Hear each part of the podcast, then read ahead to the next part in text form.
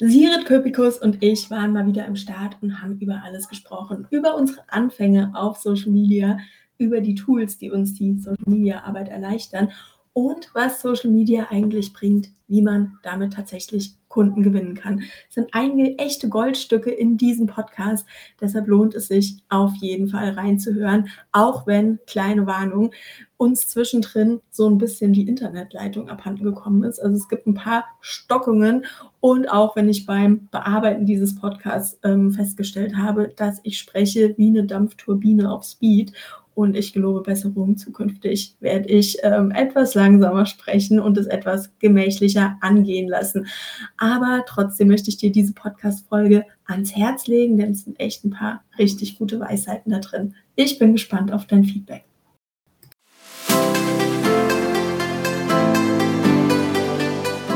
Hallo und herzlich willkommen zum Online Marketing Slam mit Anne Häusler, der Podcast für nachhaltig denkende und handelnde Unternehmen und Organisationen, die sich eine Community von Interessenten, kaufbereiten Kunden und Superfans rund um ihre Marke im Netz aufbauen möchten.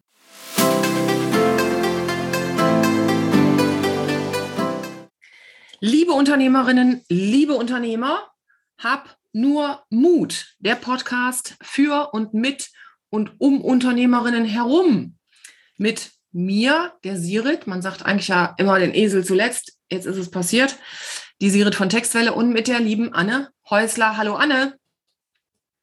Hallo Sirit, freut mich, dass wir heute wieder miteinander quatschen. Ja, es wird höchste Eisenbahn. Wir haben heute das schöne Thema uns ähm, überlegt für euch alle, Social Media, digitale Medien, was es mit einem macht und was es äh, nicht machen sollte, nämlich Stress verursachen. Ähm, liebe Anne, seit wann bist du eigentlich in den sozialen Medien denn unterwegs?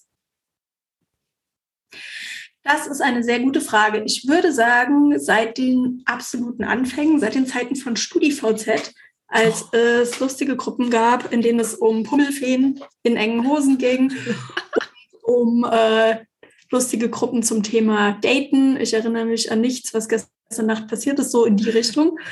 Und ähm, das waren meine absoluten Anfänger auf Social Media. Und ähm, dann habe ich auch tatsächlich alle möglichen Netzwerke mitgemacht. Da gab es dann noch nachher sowas wie Second Life. Das wird mal eine Zeit lang mega gehypt. Da war ich auch unterwegs, bevor es sich in eine Porno-Plattform verwandelt hat. Ich bin schon ziemlich lange auf Facebook dabei und habe mich natürlich auch direkt bei Instagram damals angemeldet. Wie sieht es bei dir aus? Ich weiß es gar nicht mehr. Ist es jetzt fünf, sechs Jahre her? Ich war nie bei StudiVZ und so weiter, weil ich mir, ich dachte mir damals immer, was ist das so? Ich habe das alles überhaupt nie verstanden. Ich habe Twitter nicht verstanden, LinkedIn schon mal gar nicht. Ich habe überhaupt nicht das alles verstanden, wie das alles geht. Und ich habe mir immer nur gedacht, jetzt kann ich einfach hier irgendeinen Text schreiben über meinen Alltag als Mensch. Ähm, ich habe so den Sinn und Zweck des Ganzen überhaupt nicht verstanden und dachte, das ist nur für private äh, Kochgruppen. Aber ich habe gar nicht verstanden, dass man damit auch Geld verdienen kann und dass es zum Business ja dazugehört. Hast du das direkt verstanden am Anfang? Also ich hatte ja damals mit einem PR-Volontariat ja, so richtig professionell in der Kommunikationsbranche begonnen. Also ich hatte vorher irgendwie schon mal für Zeitungen gearbeitet, aber das war so der erste richtige professionelle Einstieg. Und das war eigentlich ganz cool, weil damals kam Social Media erstmals so auf und das wurde in der ähm, PR-Branche total skeptisch gesehen. Die waren sich eigentlich teilweise sicher, dass das Ganze wieder weggeht, ja, dass das alles nur so eine vorübergehende Welle ist. Ein glücklicher Zufall, dass ich dann da beruflich so reingerutscht bin. Und klar, ich habe das schon von Anfang an so ein bisschen benutzt, um mich persönlich zu positionieren, wobei ich mich am Anfang auch nicht so getraut habe. Es gab auch damals schon so ganz tolle Leute auf Twitter, die unglaublich ironische, interessante, selbst also spannende, lehrreiche Tweets abgesetzt haben. Und da habe ich mich eigentlich gar nicht so richtig getraut, dagegen zu halten. Ja, und sonst habe ich viel für die private Kommunikation auch benutzt, um mit Freunden, Familie, Leuten weltweit irgendwie in Kontakt zu bleiben. Das ist witzig. Jetzt hast du gerade eben äh, gehangen etwas, also dein Bild hängt, aber der Ton ist wieder da.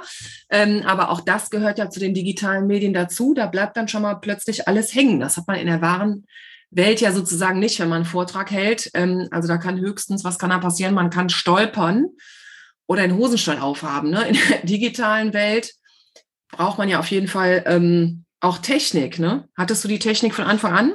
Ja, am Anfang lief das ja, ja, es lief ja übers Handy, aber li viel lief irgendwie auch noch über den Desktop-Computer. Ähm, ganz gut funktioniert. Aber bei mir war es schon so, dass ich oft, ähm, gerade als dann Instagram aufkam, hatte ich dann oft so ein bisschen das Problem, dass ich halt nie eins der teuersten, tollsten, modernsten, super Foto-Handys hatte.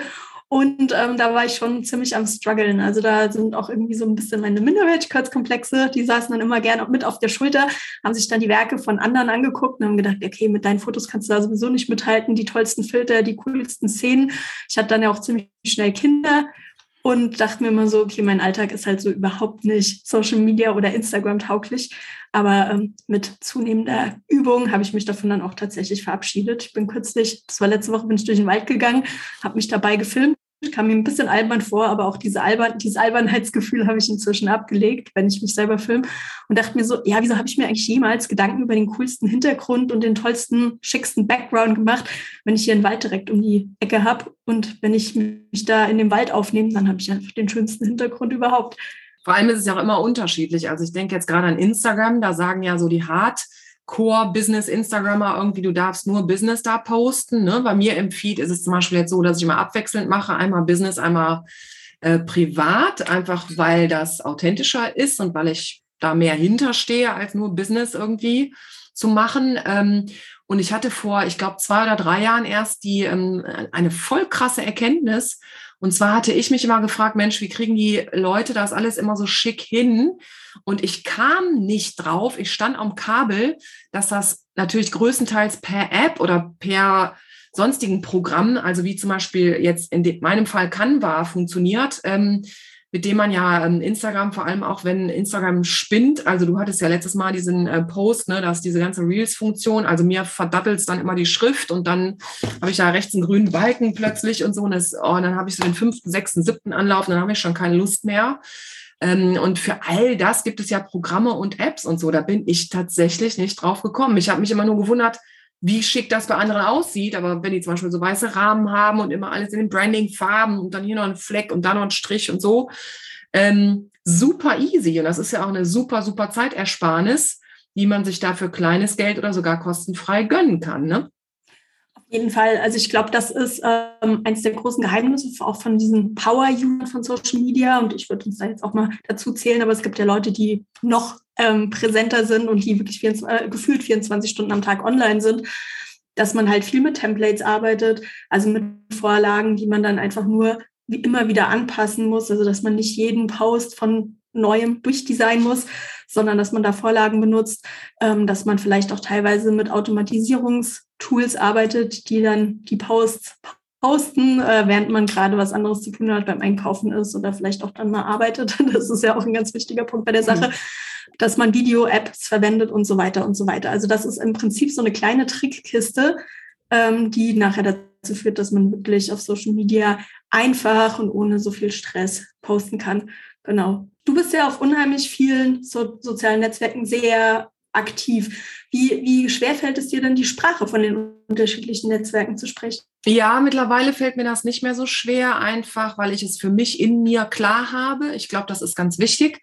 Und ich habe klar, wen möchte ich wie, wo, wann erreichen. So. Also ich glaube, das ist immer die Vorarbeit, die man leisten muss tatsächlich in dem Fall, damit es nachher schön effizient ist und man hier ähm, nicht aus den Schuhen gibt äh, und eben nicht 24-7 hier am Äther hängt. Ähm, ich habe mich dann auf zwei Kanäle fokussiert. Das ist einmal bei mir LinkedIn, ähm, was die B2B-Richtung angeht. Ähm, und es ist nicht so, dass ich wirklich jede Woche immer ein oder zwei Beiträge oder Artikel schreibe. Es ist eher so, dass ich meinen Content recycle. Das heißt, wenn ich meinen Blog befüttere, dann nutze ich diesen Blogbeitrag und mache daraus was für LinkedIn und parallel dazu für Instagram. Ich habe zeitweise mal versucht, das mit so einem ähm, Tool zu machen, ähm, was ich in meine Webseite eingebunden habe, was dann alles so in die verschiedenen Kanäle spreadet. Das fand ich persönlich für mich subjektiv äh, uncool. Das passt für mich nicht, weil ähm, ich so festgestellt hatte, dass ich es nachher doch immer wieder anpassen muss und dann mache ich lieber irgendwie alles selber so. Also, ne, das ist natürlich eine Entscheidung, die jeder für sich treffen kann, sollte, darf. Aber klar, für mich als Texterin ist es jetzt nicht schwierig, so eine B2B-Sprache versus so eine, so eine eher jugendlichere oder junge Zielgruppensprache irgendwie zu haben. Plus dann eben, also nochmal diese Sache mit diesem Content Recycling. das Rad muss ja nicht jeden Tag neu erfunden werden. Das heißt, wenn man sich schon mal die Mühe macht und einen Blogbeitrag gut recherchiert und dann hat man seine, ich weiß nicht, 1000, 1200 Worte im besten Fall oder vielleicht sogar noch mehr, dann kann man Absatz für Absatz, ich weiß nicht, zwei, drei Wochen nutzen, ja, und darauf rum äh, ähm, sag ich mal, und das wirklich gut bespielen. Also auch zum Beispiel bei Google My Business. Ich werde viel über Google gefunden. Heute Morgen hatte ich zum Beispiel einen Anruf aus Österreich, die hatten mich über Google gefunden. Und ähm, das zeigt mir, dass es sich ja auch monetär dann an zweiter Stelle sehr lohnt. Auch wenn man in erster Stelle immer denkt, boah, nee, da verdiene ich ja mein Geld nicht mit, wenn ich hier bei LinkedIn oder Instagram Sachen poste. Aber doch, doch, doch, man verdient auf jeden Fall Geld damit, ne? Ähm, auf jeden Fall finde ich einen ganz, ganz wichtigen Punkt. Ähm, also einmal, was du angesprochen hast, dass man sich auf Kanäle ähm, fokussiert, ist ganz, ganz wichtig, dass man nicht auf allen Hochzeiten tanzt. Und ähm, ich glaube, je nachdem, wo die eigene Zielgruppe unterwegs ist, genau dann eben im Moment LinkedIn oder Instagram, so die heißen Kandidaten. Ich würde auch immer jedem empfehlen, erstmal mit einem Kanal anzufangen und dann nachher den zweiten dazuzunehmen. Uns als Profis, uns als Social Media und Textprofis fällt es uns, äh, fällt es uns vielleicht auch leichter, da verschiedene Sprachen zu lernen. Aber das ist eigentlich wie wenn man eine Fremdsprache lernt und und Social Media äh, gehört da auf jeden Fall dazu. Würde ich auch immer empfehlen, erstmal die eine Fremdsprache zu lernen, dann die andere, bevor man da parallel dran geht. Ansonsten kann es ganz schön anstrengend werden. Und das andere Thema sicher. Also ich, ich habe auch gute Erfahrungen damit gemacht, über Social Media zu verkaufen. Und für mich funktioniert es auch auf zwei verschiedenen Ebenen. Das eine ist auf jeden Fall der Netzwerk, Effekt, den ich auf Social Media habe. Ich sage immer, ich vergleiche das mit einer riesengroßen Netzwerkparty, ähm, auf die ich auch so im echten Leben gehen würde. Ähm, ich kann da Leute kennenlernen, ich kann mich mit denen verbinden. Und wenn es dann irgendwann um mein Thema geht, dann kommen die meistens irgendwann wieder auf mich zurück und sagen, du Anne, du hast doch mal dann, dann über das, genau. das Thema gesprochen. Hey, können wir da nicht mal was zusammen machen oder kannst du mich dabei unterstützen? Das funktioniert total gut. Und ich habe ja auch immer wieder einige so ähm, Kurse oder Workshops, die ich anbiete. Das funktioniert auch total gut über Social Media zu verkaufen, wenn ich davor regelmäßig über dieses Thema gesprochen habe. Also wenn ich die Leute ein bisschen aufgewärmt habe, wenn ich die auf das Thema vorbereitet habe und dann sage, okay, nächste Woche ist der Workshop. Ähm, hier geht's zum Bitte kaufen Link. Ähm, hier könnt ihr das, hier könnt ihr euch anmelden. Das funktioniert eigentlich auch immer sehr, sehr gut. Das funktioniert ja mit deinen Workshops auch super, ne? Ja, ja, total. Und ähm, jetzt plöppte gerade bei mir hoch. Also ähm, ich werde oft gefragt, wie komme ich denn an meine Inhalte irgendwie so immer so. Also ich äh, scheine den Eindruck zu erwecken, als wäre ich so eine unendliche Quelle von tausenden Ideen jeden Tag. So, ähm, also lass uns doch jeder mal ähm, von uns beiden, jeder mal so einen Tipp reingeben, wie wir an unsere Ideen, an unsere Themen kommen. Bei mir ist das zum Beispiel, was ich jetzt ähm, und was ich total genieße, was ich jetzt seit ein paar Monaten mache. Ich nehme immer ein Zitat von einem Kunden, einer Kundin. Ähm, also, ne, ich äh, bitte ja immer um eine Empfehlung oder eine Rezension zum Beispiel. Oder die Leute kommen von sich selber und sagen, hier bei dir ähm, habe ich wirklich erlebt, was eine Textwelle tatsächlich ist. Ähm, hat letztens einer letzte Woche tatsächlich gesagt. Und ähm, diese Zitate nehme ich dann immer als Idee, als Aufhänger. Ich setze das auch wirklich in Gänsefüßchen dann als Zitat, als ersten Satz. Und darauf aufbauend mache ich dann so eine kleine Story oder einen kleinen Absatz, um dann am Ende auf ein Angebot von mir hinzuweisen, zum Beispiel irgendwie die Businessberatung, also Online-Businessberatung.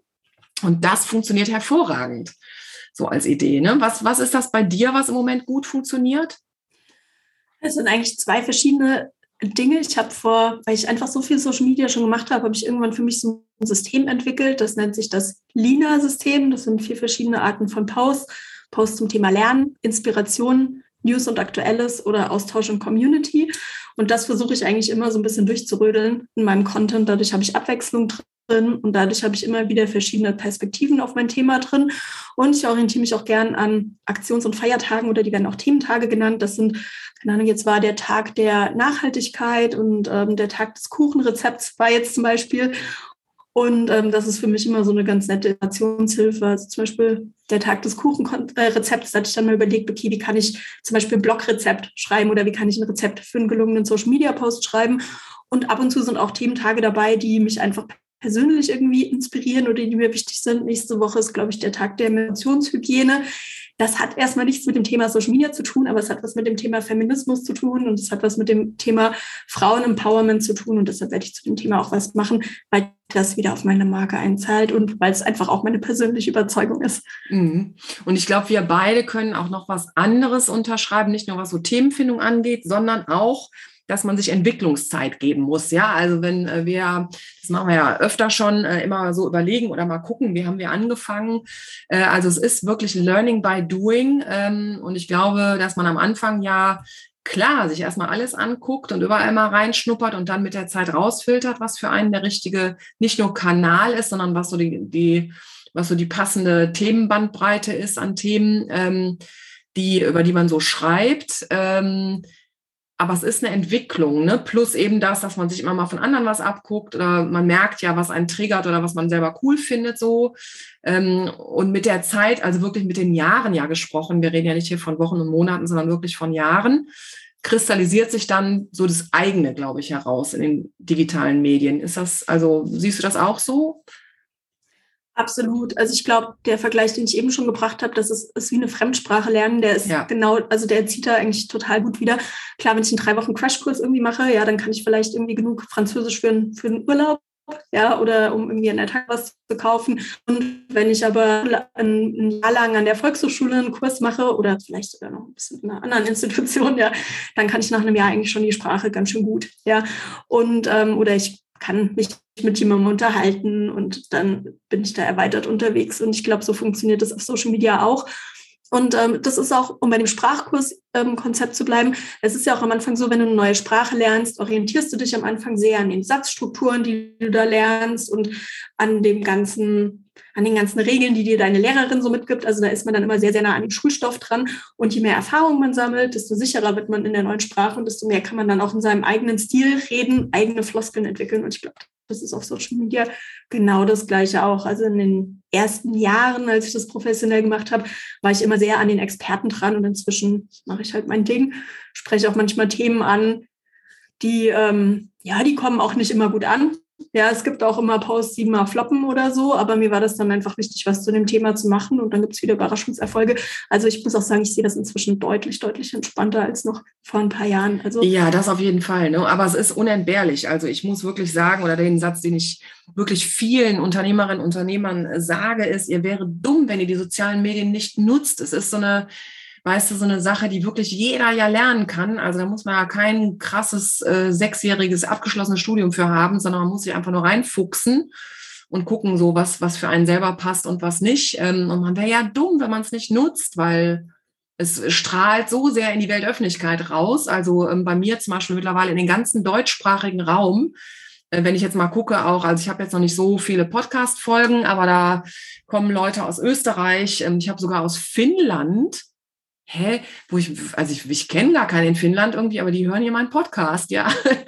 ja. Was ja äh, krass ist. Also, ähm, und es müssen ja Deutsche sein, die dann irgendwie in Finnland wohnen oder so, aber da sieht man mal, wie das ausstrahlt, ne? Absolut. Also das ist zum Beispiel auch der Grund, wieso ich immer diese ähm, Instagram-Challenge mache, einfach um mein Netzwerk zu erweitern. Während der Challenge verkaufe ich grundsätzlich nichts, weil mir es wichtig ist, diesen Netzwerkgedanken in den Vordergrund zu stellen und das nicht als Piggyback zu benutzen für, für ein Produkt. Da kann man jetzt sagen, es ist ein bisschen doof, aber nee, das ist mir, das ist meine innere Überzeugung, dass ich da die Netz, das Netzwerk stärken möchte. Aber es führt dazu, dass mich total viele Leute kennenlernen und aufmerksam. Und wenn die mir nachher nicht alle folgen, auf irgendeinem Weg kommen die trotzdem irgendwie wieder auf mich zurück oder die haben auf jeden Fall schon mal meinen Namen gehört. Also das bringt mir total viel. Und was ich auch immer wieder mitbekomme, ist, dass einfach sehr, sehr viele Leute nur gucken und aber nicht reagieren. Also die kommentieren mhm. nicht, die liken auch nie einen Post. Und wenn du die dann fragst, wie bist du auf mich aufmerksam geworden? Ja, ich habe dich über Social Media gefunden. Mhm. Ja, also das heißt, die, die folgen mir teilweise seit Jahren im Netz, die bekommen sehr, sehr aktiv mit, was ich mache oder worüber ich spreche. Aber die haben sich nie so wirklich zu erkennen gegeben. Und äh, trotzdem landen die dann irgendwann bei mir. Oder was ich auch bei Kunden immer wieder mitbekommen ist, dass Leute das abchecken, wie man so drauf ist. Also die stoßen auf die Webseite, überlegen, ob sie den Service oder die Dienstleistung in Anspruch nehmen, gehen auf Social Media, um mal zu gucken, wer ist denn das eigentlich, wie tickt die denn so, wie ist die denn so drauf, könnte ich mit der und dann buchen die. Und das sind Leute, die sich, die vielleicht nie folgen, die vielleicht nie kommentieren, aber für die Social Media ein ganz, ganz wichtiger Punkt war, um die Entscheidung zur Zusammenarbeit oder zum Kauf zu treffen. Total. Ich glaube, das ist das Wichtigste mit überhaupt. Also ich hatte heute Morgen um 8 Uhr einen Anruf eben auch aus Österreich von einem größeren Unternehmen, die eine Texterin suchen für eine Broschüre. Und der hat auch gesagt, ich äh, habe mir auf allen Kanälen alles angeguckt von dir und deine Sprache und deine Lebendigkeit und deine Authentizität und dass auch bei mir der Mensch im Vordergrund steht, wie bei diesem Unternehmen jetzt auch. Das bringt uns zusammen zusammen, ja. Und dann halt, denke ich so, das ist wie so ein Lottogewinn, ja. Also da ist Wertschätzung, da ist Respekt, da ist eine gute, da wird eine super nachhaltige, schöne Zusammenarbeit draus. Und der ruft mich heute Morgen um acht an, wo ich denke, wo kommt der jetzt her? Ja, der kam jetzt über LinkedIn zum Beispiel, ja. Also der hat sich das alles angeguckt und hat gesagt, Bombe. Einfach Bombe. Und dann poste ich ja immer eben auch mein Gesicht schon mal dazu, also meine Fotos dazu, dass jeder irgendwie weiß, wer dahinter steht, dass man nicht nur hier gekaufte Stockfotos oder so nutzt, von irgendwelchen Laptops oder Tischen oder was weiß ich was, weißt du, sondern dass man uns auch sieht, auch in, in Sprache und Bild. Genau, dass da direkt einfach so eine persönliche Beziehung da ist und dass man quasi nicht bei Null anfangen muss, wenn man die Leute dann nachher im Zoom-Call hat oder so. Ja. Und fällt dir jetzt zum Thema Social Media noch irgendwas ein, was wir unseren Zuhörerinnen und Zuhörern mitgeben wollen unbedingt? Oder haben wir so die Top drei Sachen jetzt genannt? Also ich, denke mal, die Punkte waren ja, dass es sich lohnt, diese Tools zu nutzen, sich selber Zeit zu geben und dass es auf jeden Fall auch aufs Business einzahlt, auch wenn das auf den ersten Blick gar nicht so ersichtlich ist oder wenn der, direkt, wenn der Weg nicht immer der direkteste ist. Ich glaube, was ähm, man auch noch mitgeben darf, da hatten wir aber auch in einer der vergangenen Folge schon mal drüber gesprochen, ist das Thema privat versus persönlich, ähm, dass man sehr, sehr persönlich schreiben kann, ohne privat zu werden. Also und ohne dass ich die dreckige Wäsche im Internet zeigen oder lüften muss. Vor allem da den ähm, Bezug herzustellen zum Business mit dreckiger Wäsche. Wow. das ist ja auch eine Kunst, ne? super, super, Brücke geschlagen, ne? Mal, liebe Anna, also ich danke dir hier wieder für unseren nur Mood-Talk. Das ist immer wieder ähm, schön. Und wer da jetzt irgendwie noch Fragen hat, wer Unterstützung braucht, der meldet sich doch bitte bei uns. Also wir ähm, beißen nicht. Ne? Wir sind ähm, normalerweise ganz lieb und nett. Ne? Gibt Ausnahmen, aber dann muss das auch so sein, ähm, weil wir einfach ehrliche Menschen sind. Von daher meldet euch gerne, auch wenn ihr Feedback haben wollt zu etwas oder wie gesagt Unterstützung braucht. Genau, es war mir ein Vergnügen. Wie gesagt, ja, meldet euch und dann bis zum nächsten Mal. Bis bald. Tschüss. Herzlichen Dank, dass du heute wieder dabei warst und alle Informationen zu uns, wie du uns im Netz findest und vor allen Dingen auch, wie du mit uns zusammenarbeiten kannst, findest du wie immer in den Show Notes.